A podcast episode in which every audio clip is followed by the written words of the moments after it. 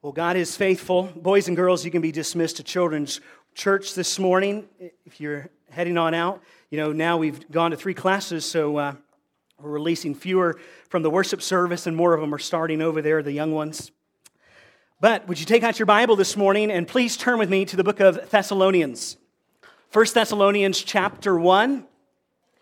1 Thessalonians chapter 1. When you find your place, I'll join you there. We will stand and read God's word together. 1 Thessalonians chapter 1. I'll give you a moment there to find it in your Bible. 1 Thessalonians 1 Thessalonians chapter 1. Well, today we pause to celebrate the anniversary of our church as we're entering into 164 years of ministry here in this valley for Jesus' sake. You know, it's pretty amazing when you stop and consider over those years the lives that have been changed, the lives that have been impacted by the gospel through this congregation 164 years. You know i just think about it in this way. You're seated in pews this morning that were paid for and envisioned by a generation that has come behind you. And it really causes me in light of that to think about the impact and the investment that we are making right now in our generation. How is god using our lives to impact other lives for the cause of jesus christ? And every one of us have a responsibility to the vision of God in our generation. We all have a responsibility to that. And I think about that often as I just consider my place here. I think about my role in this church. And as I think about that, uh, I'm the 32nd pastor in the life of this congregation over those 164 years. It causes me to remember that by God's grace, I won't be the last, all right? That there's someone who will come after me. If Jesus tarries, uh, someone who will come behind me. And all of us have this kind of responsibility to lay into the future of, of generations of what God is doing. And you know, I think about that from my vantage point because in all those years of pastors coming and going for Catawba, there's one shepherd who hasn't left. There's one shepherd who hasn't left. I'm not talking about me, I'm talking about Jesus. I'm talking about Jesus, who has faithfully loved and shepherded and cared through his church for his church for our 164 years of existence. But, but, but it's actually far longer than that because if you look at the gospels you see jesus says to his disciples he says i will build my church. Not their church not some pastor's church. Jesus said i will be faithful to build my church this is his church. Turn your neighbor and tell him it's his church. It's his church. You know, the scripture says in Revelation that, um, that, that, that the people in the book of Revelation, as God speaks to those seven churches, he says frequently in every one of those passages, He who has an ear, let him hear what the Spirit of God says to the churches. You see, what, what's needed in our hour, what's needed in our generation is to have ears that will hear what the Spirit of God is saying and, and saying to us today. You know, there was a man who once wrote into Billy Graham and he said, You know, for the last 2,000 years of the history of the church and the existence of the church, we see that there is still war and misery. The church is a failure. And Billy Graham replied back to him and he said, That would be like saying that penicillin is a failure when a patient refuses to take it and follow its directions. All right? But the church, he goes on to say, was not designed to stop wars or to solve misery. The church was designed to grow in God's word and proclaim his gospel to lost souls. May it be so. So may we be faithful. May we be faithful in this day, in this generation, to glorify God by developing disciples who love God, love people, and influence the world with the hope of the gospel. May that not just be words, may that be the reality of why our church exists. May that be the reality of what we are doing right now in this generation is, is proclaiming the hope of Jesus Christ so that lives can be changed to the glory of God. You know, today is a time for celebration. And in just a minute, we're going to celebrate like Baptists. You know how Baptists celebrate? With food, all right? And, uh, and they celebrate with food and lots of food. And so I haven't even been over there, but I can already smell it. Can some of you smell it? And, uh, and, and you know, we're going to celebrate with a meal, rejoicing in what are we rejoicing in today? We're rejoicing in the faithfulness of God, the goodness of God to his church. And as we're doing that today in celebration, it's odd that we're actually going to be observing the spiritual practice that we are talking about today. Uh, today, we've been going through the last number of weeks, we've been going through a series on spiritual disciplines. We've referred to it as rhythms of grace. And we're asking really the question what is God's rhythm for your life and my life? What are the, what are the practices? What are the things that Christians do? What are these intentional, consistent practices that we will do in our life to cultivate a healthy soul? And, and the one that we're going to look at this morning is the spiritual discipline of gratitude. Gratitude. Our theme verse has been 1 Timothy chapter 4. I believe it's overhead. Would you stand with me? And uh, we'll lift up our voice and read this together. Here we go. Lift up your voice. Here we go. Train yourself for godliness. For while bodily ex- is of some value, godliness is of value in every way, as it holds promise and also for the life to come. So, we're talking about this discipline of training ourselves for godliness. And the way that we do that are through a whole bunch of different means, right? Through prayer, through Bible study, through corporate worship, for gathering with the body of Christ. But here we see this uh, this morning. You've opened in your Bible also to 1 Thessalonians chapter 1. And we're going to consider this attitude, this, this, this really practice, this spiritual discipline of gratitude. Would you look at your Bible as you've opened it there? 1 Thessalonians chapter 1, beginning in verse 2. Paul writes, he says, We give thanks to God always for all of you, consistently mentioning you in our prayers, remembering before our God and Father your work of faith, your labor of love, and steadfastness of hope in our Lord Jesus Christ. For we know, brothers, loved of God, that he has chosen you, because our gospel came to you not only in word, but also in power and in the Holy Spirit with full conviction. You know what kind of men we proved to be among you for your sake, and you became imitators of us and of the Lord, and received the word in much affliction and with joy of the Holy Spirit, so that you became an example to all believers in Macedonia and Achaia. For not only has the word of the Lord sounded forth from you in Macedonia and Achaia, but the faith in God has gone forth everywhere, so that we need not say anything, for they themselves report concerning us the kind of reception we had among you and how you turned to God from idols to serve the living and true God and to wait for his Son from heaven, who is raised from the dead, Jesus, who delivers us from the wrath to come. Father, we thank you for your word. Thank you, Lord, that in your kindness you have brought us here. Thank you, Lord, that you have not left us. Thank you that you have brought us to where we are today. And, and now, Lord, as we think about our lives and and our responsibility to others. Lord, may we cultivate this attitude of gratitude. May we, may we cultivate this practice, Lord, of celebration. Um, that, that it causes us to not just think about the gifts that you've given us, but Lord, as we think about who you are.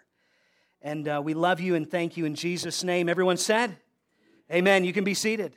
So, in the scriptures, God has ordained in the life of his people these moments and times of celebration. If you go back in the Old Testament and just read through the Old Testament, you'll find God's people gathering in times of celebration. You'll find them gathering in feast and dances and celebrations. And, and really, throughout the whole Old Testament, you find for the nation of Israel and God's people, God's instituting in their life and in their yearly calendar these rhythms, these, these moments where they will pause and celebrate pause and remember. It's really what God gave as the example of Passover. The Passover was this opportunity for the people of God to remember what he had done. Remember, remember how Moses eh, led the people across the Red Sea, delivered them out of Egypt. And so this Passover was this cause to remember what God had done and that as they would gather around the meal and the time of celebration of Passover, it would have been a time to celebrate and to express their delight for for God Himself. You know, gratitude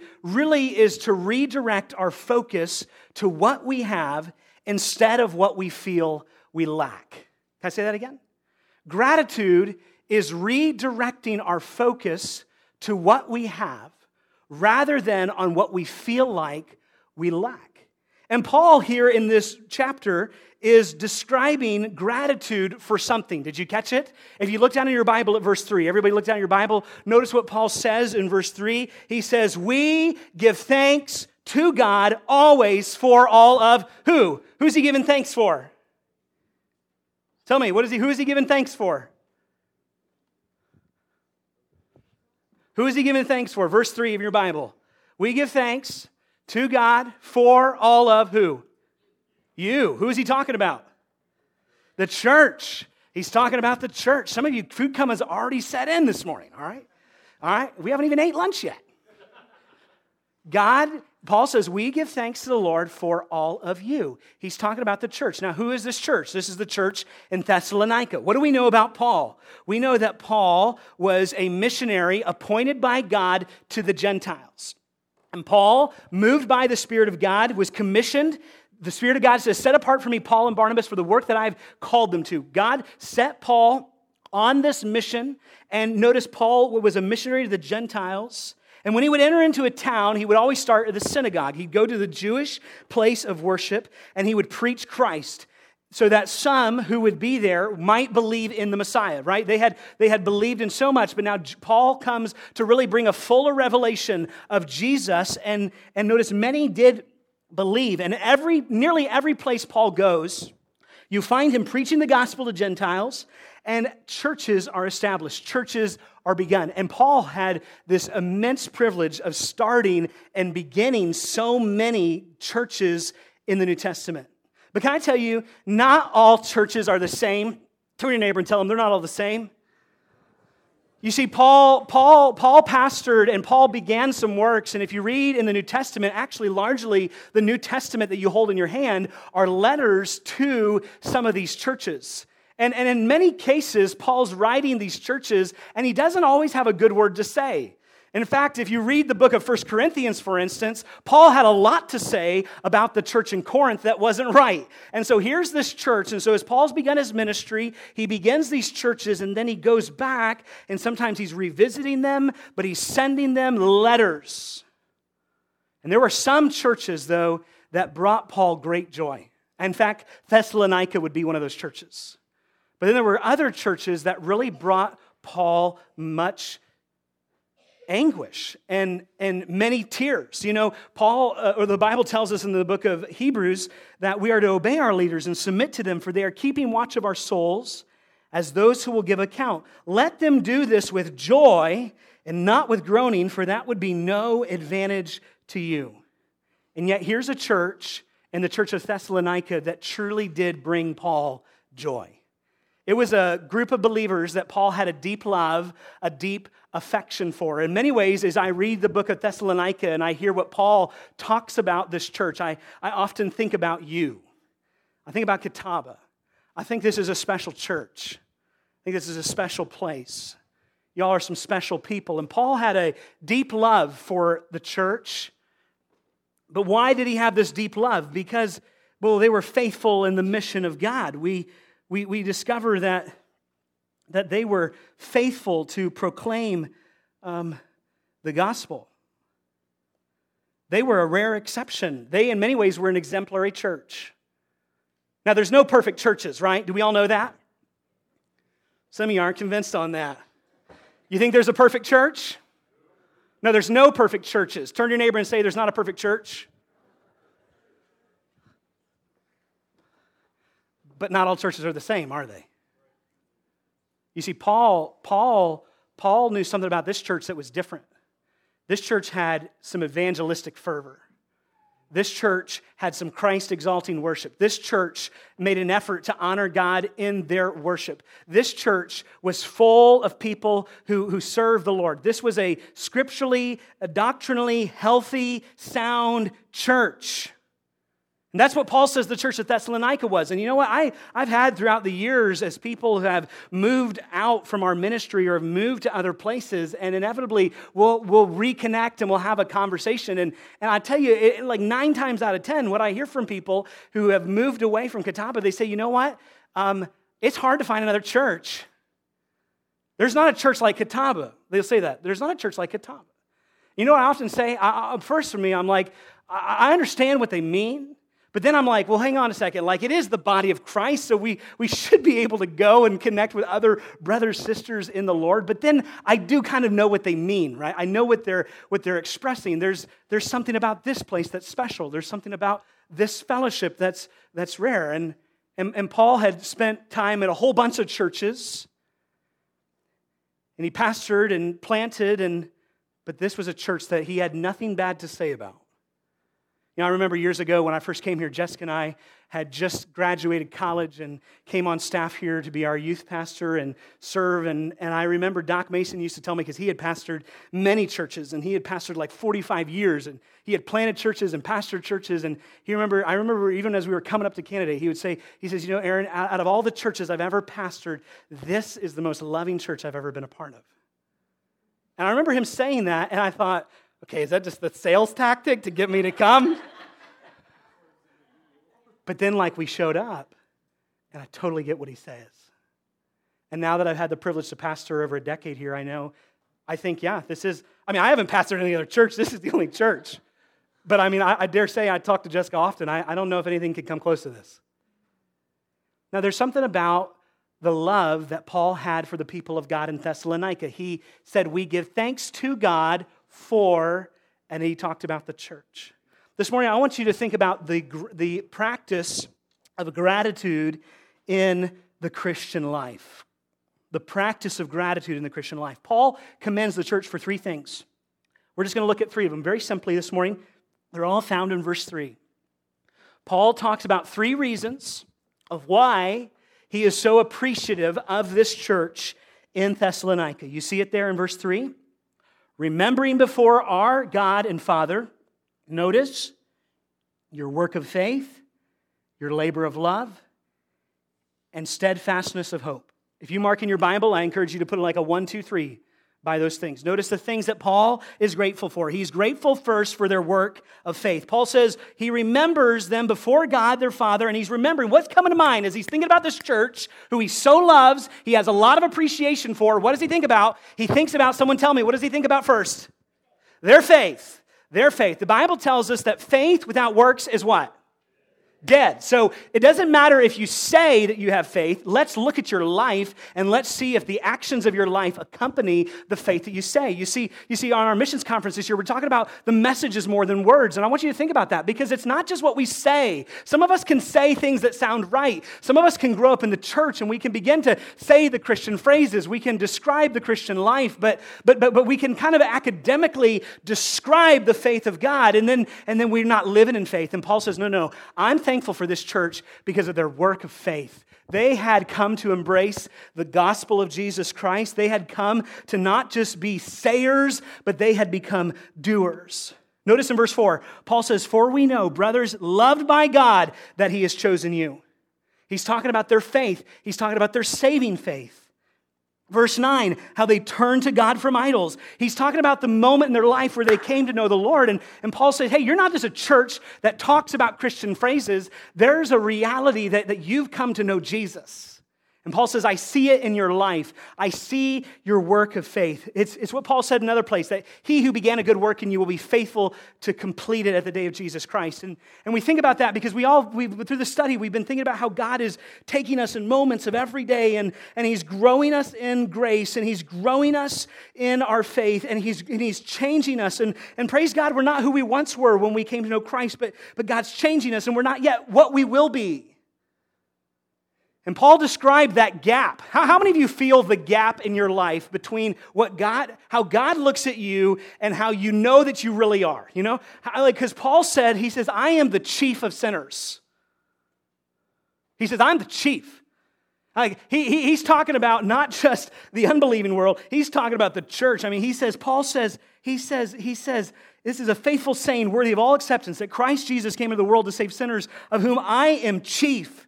You see, Paul, Paul didn't only think of himself as the least of the apostles or the least of the saints. Paul says, I am the foremost of sinners. I am the greatest sinner. I am, I am the absolute worst.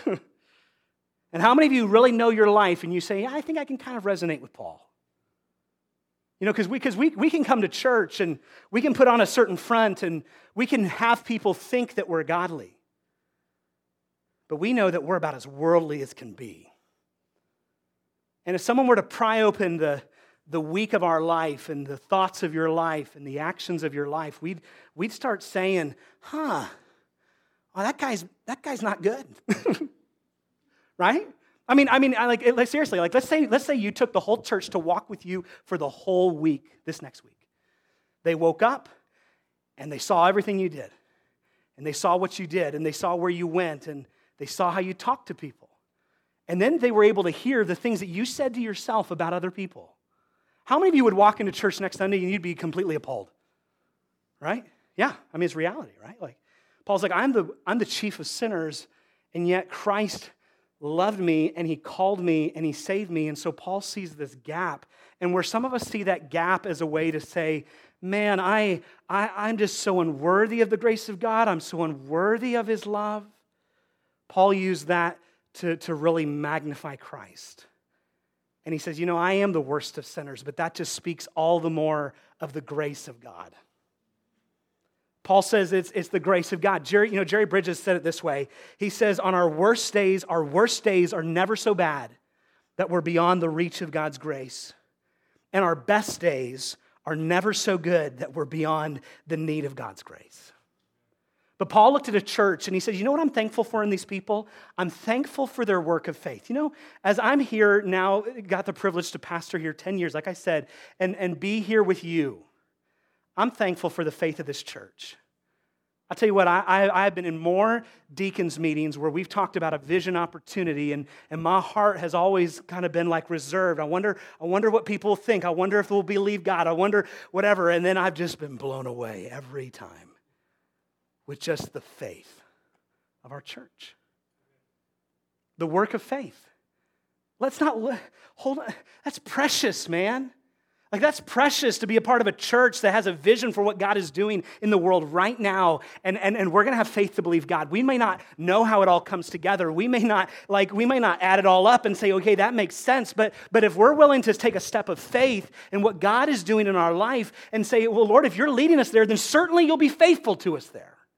Like I was talking to the church last Wednesday night about this, and here's the reality. Like some of us, you know, we've gone a year without a, an associate pastor, and, and some of us have all mixed feelings about that, you know? Some of us are resentful, and some of us are hope filled, and some of us are uncertain. And can I just tell you, like, if, if God's leading the church, then we can have all the confidence to know that what we need, He's given. It may not be right now in the season the way you think, but God's providing, and He's faithful, and He will do. Will you have the faith to trust the Lord? Will you have the faith right now in this season to, to trust what God is doing? And, and, and the church in Thessalonica did. And Paul was grateful for that church. He said, When I think about that church, I think about a church that is full of faith, a work of faith. But notice the second thing, he says that he is thankful to the Lord.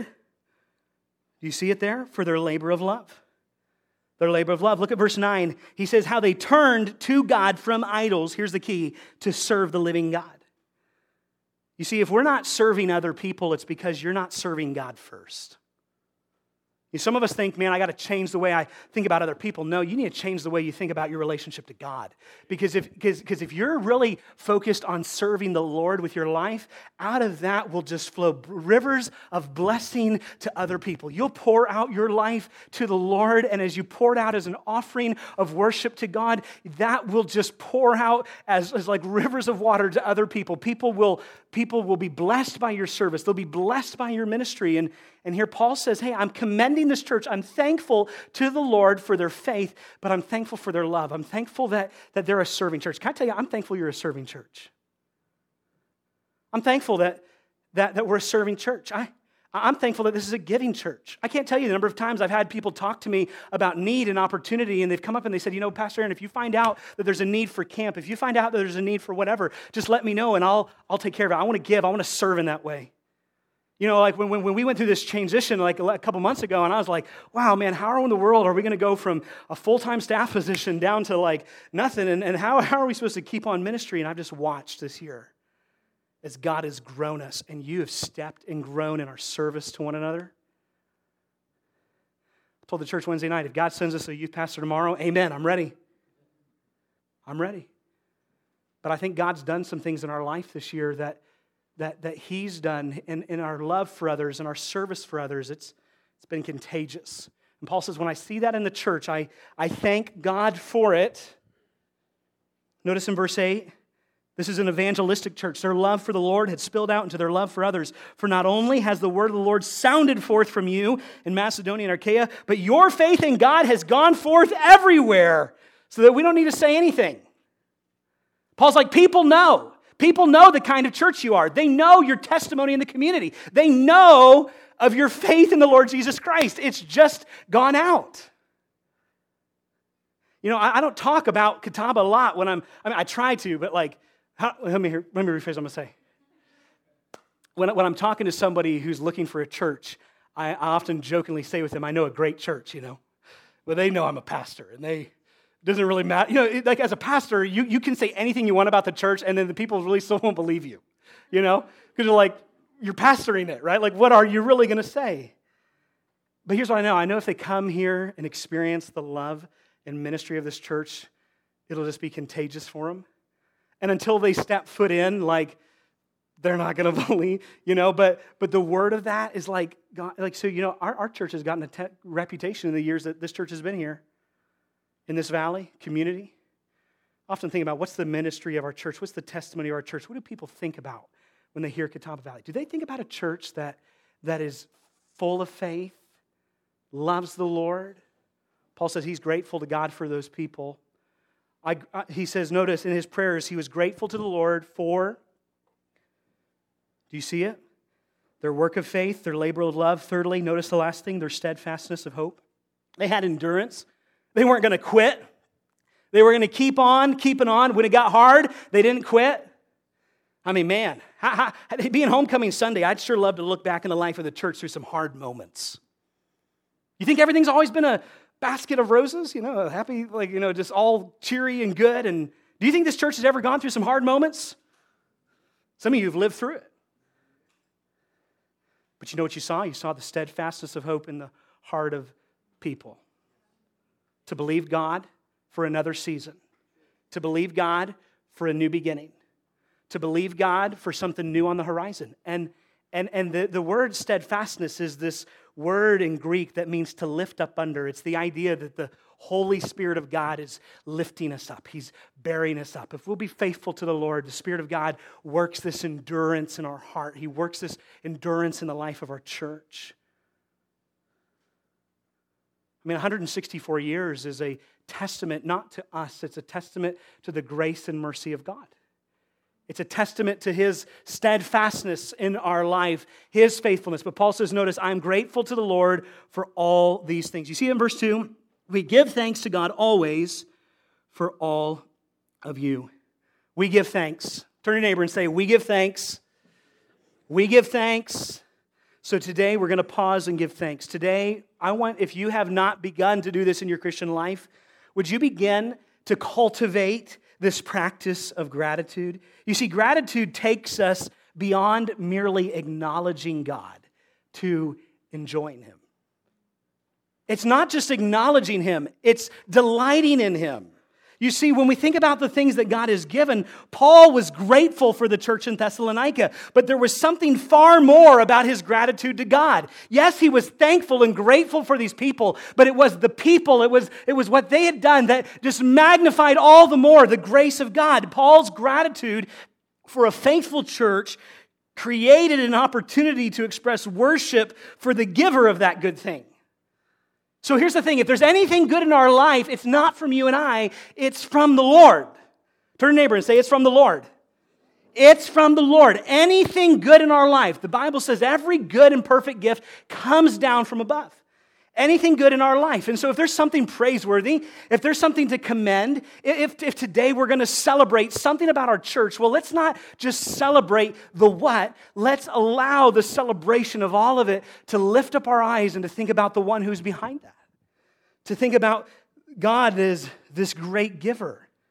You see, it's good to give thanks to God for the blessings He has given you, but it is even better to recognize in that blessing a God who has a generous heart toward His people. You see, some of us get hung up on the first. Some of us are quick to thank God for the good things. We're good to thank God for the blessings. But it's even better in the blessings to pause and to reflect upon God with a generous heart who has blessed you with that. My challenge to you this morning is to cultivate a heart of gratitude, to, to cultivate in your life a quick response toward acknowledging what God gives you, but don't get hung up on the things. Allow those things to reflect back on the giver himself. We are to give thanks in every situation, in every season. The Bible says we give thanks always for everything to God the Father. Colossians says, whatever you do in word or deed, do everything in the name of the Lord Jesus, giving thanks to God the Father through him. So this week, my challenge to you is that in light of what Paul's saying, you and I would cultivate this discipline of gratitude. Let me give you three simple ways that you might do that this week. The first is this list out daily what you're thankful for. Do you do that? Some of you might already have a habit of doing that. But, but, but, but my challenge to you this week, every day of the week, you would pause at the end of the day and begin to write out, list out the things that you're thankful for. Maybe it's keeping a gratitude journal. On my phone, I have a daily journal that I can keep on my phone. And one of the questions on that are what are three things you're grateful for today? And I tell you, after you do that, like one day, it's pretty easy. Two days, it's kind of easy. Like after you start writing out the gratitude journal of what you're thankful for after a few weeks, you're like, I can't say Jessica Ashland in the Bible anymore. Like, right? Like, I can't, I, I can't, I, I, I got to be a little bit more aware of the goodness of God in my life. And Lord, help me think about that. I want you right now to think about five things you're thankful for. Five things. And here's the thing it can't be stuff. Because the Bible says that, that, that stuff will be moth eaten and destroyed. It ain't eternal. So, what are five things, people, circumstance, moments? What are five today that you're thankful for? Do you got it?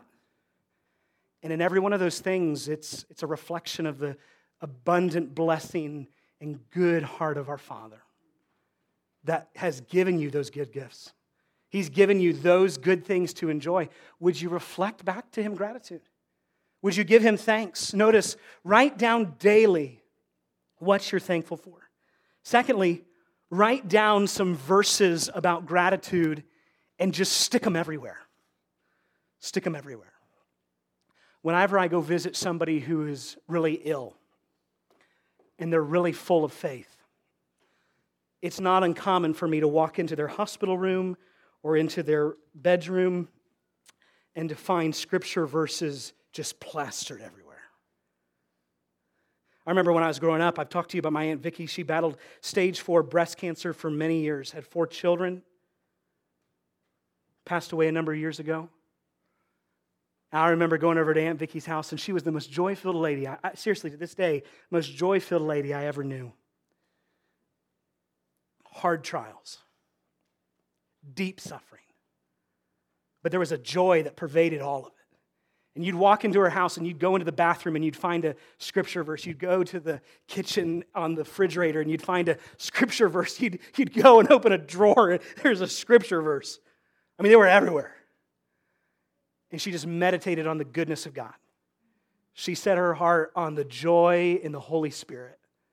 Cultivate a heart of gratitude. Acknowledge every day the things that you're grateful for. Secondly, write down some verses that speak to the goodness of God. And then thirdly, talk about it to someone else. Talk about it to someone else. Share with them in word, over meal, in prayer. Just, just talk about the goodness of God. I did that the other week. Stephen and I had lunch together.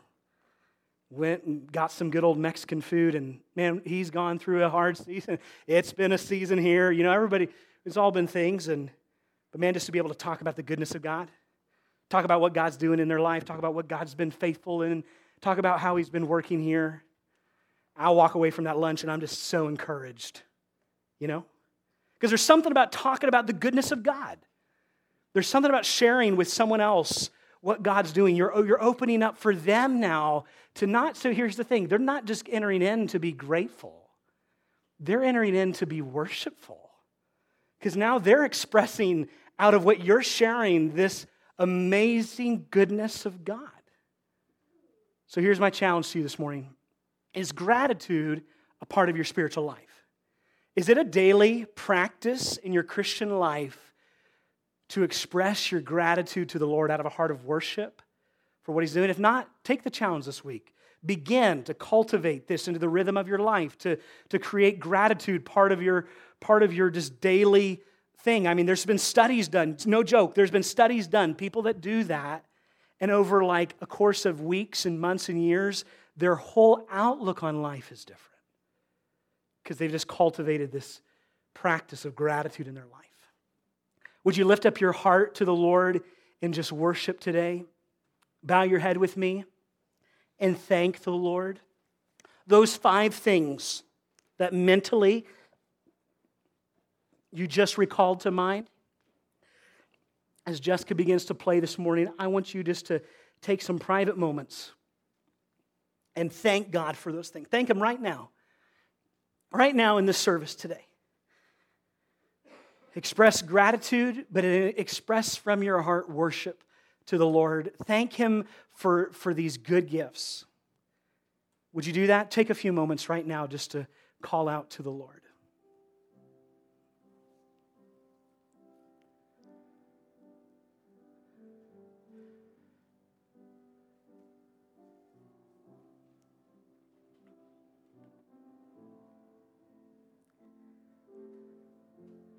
Praise his name.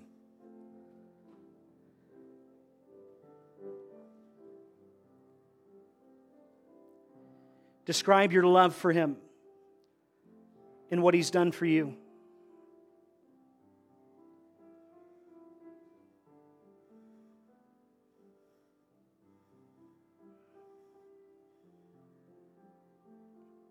I wonder, would you express gratitude to the Lord for what he's done through the ministry here at Catawba, through your family, to your family, and to others in your family. And I wonder how has the ministry of this church reached your life and impacted your life in really personal way? Would you just express gratitude to the Lord for his church?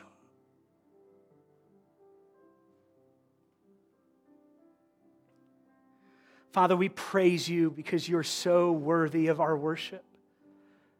We praise you because you're the great God who gives good things to your children.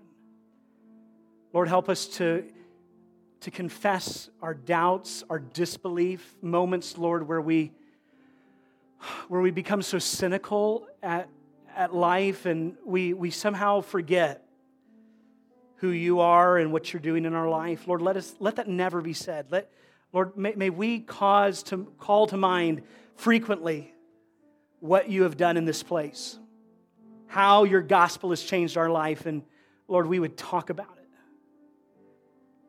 Thank you for the privilege of what others have done, their steadfastness, their work of faith, Lord, their labor of love to bring us to this point as a church today where we can kind of call back in mind and say, like, look at those stones of remembrance. Think about what God's done here.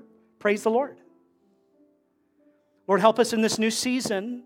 Help us today, Lord, to to be people that are full of faith, full of love, and just full of steadfastness in the mission that you've called us to.